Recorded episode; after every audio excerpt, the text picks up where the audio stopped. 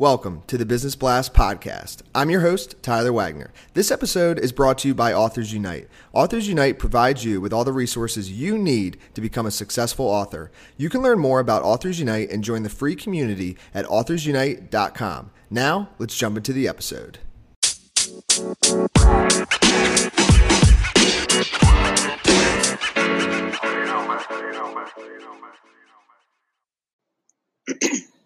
All right, everyone, welcome back to another episode of the Business Blast podcast. I'm your host, Tyler Wagner. Uh, today, I have Georgina Playstead with us. She specializes uh, in workplace wellness and is passionate about creating a culture of health in the workplace. She uses the G5 machine in all of her treatments. This is an American manufactured machine, and it is what makes her mobile and home based business so unique. So, welcome to the show. Thank you, Tyler. Thank you for having me. Of course, grateful to have you here. I'm excited to dive in and, and we'll jump into the first one. The first question I have for you, Georgina, is what is the best story from your life uh, that has an underlying valuable message? Well, about five years ago, uh, my sister and I went to the taping of the Australian version of Deal or No Deal. You have that in America, don't you? Yes. Yes. Um, I'd already been to one of the tapings a couple of years before, so I sort of knew what type of contestant they were looking for. So I said to my sister, "Right, let's let's have a plan. Let's get dressed up. Let's have a story so that we stand out and that we get chosen." So my plan was is that we'd get the train down, we'd get dressed up as French resistant fighters. We had berets and cravats on. My mum is born on Bastille Day, which is the France's Independence Day national holiday. So we went down with the story that we wanted to take my mother to Bastille Day for her birthday to see the um, celebrations over the Eiffel Tower. They have the fireworks every year. And I'd been to that on my Contiki tour about sort of 20 years earlier, so I knew how fabulous it was. So anyway, we turned up, we got dressed up in our outfits, and the producers came over straight away and, and sort of said, Thank you so much for dressing up. And I said to my sister, Right, we're in. So anyway, my plan was to get in, get picked first, win some cash, and then be on the 10 o'clock train home back to Ballarat. and that's exactly what happened. We got chosen. I was the contestant, um, and we won $10,000, and we were back on the train by 10 o'clock. So it was a fantastic day and very, very enjoyable. Had so much fun. And my poor sister had never seen the program before, so she was up in the podium and just had no idea what she was doing. It was hilarious. Um, but she's the one who got the mega guess at the end and won the ten thousand dollars, so which was really fabulous. So the underlying message for me is that if you've got a clear goal and your eye on the prize, you can achieve anything. Yeah, that is an awesome story. Thanks for sharing that with us. You're welcome. Um, the next one I have for you is what is the most valuable piece of information we should know that's within your expertise or industry?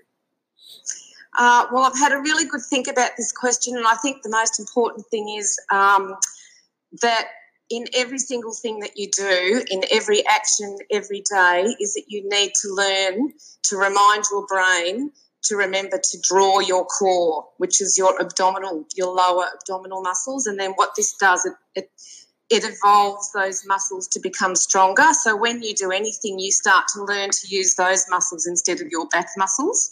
Because if you have weak core muscles, you use your back muscles and you will end up on my table consistently or, or a chiropractor's. So it's a really good way of strengthening the whole system. Mm.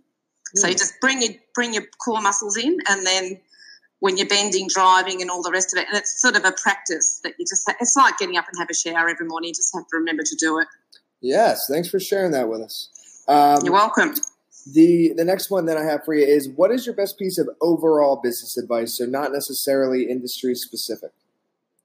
Um, I was I, I've been asked this question a lot, and I always have the same answer, and it is my mission statement. So when I did my business course, and we had to do a mission statement, basically that your health is your wealth, and that no success can be enjoyed if you're not well enough to enjoy it. So take care of yourself and give yourself oxygen first. Always remember you have to. I used to be a flight attendant, so my advice is, and it's a very relatable piece of advice to me, is that you always give yourself oxygen first so that you can then take care of others. Mm.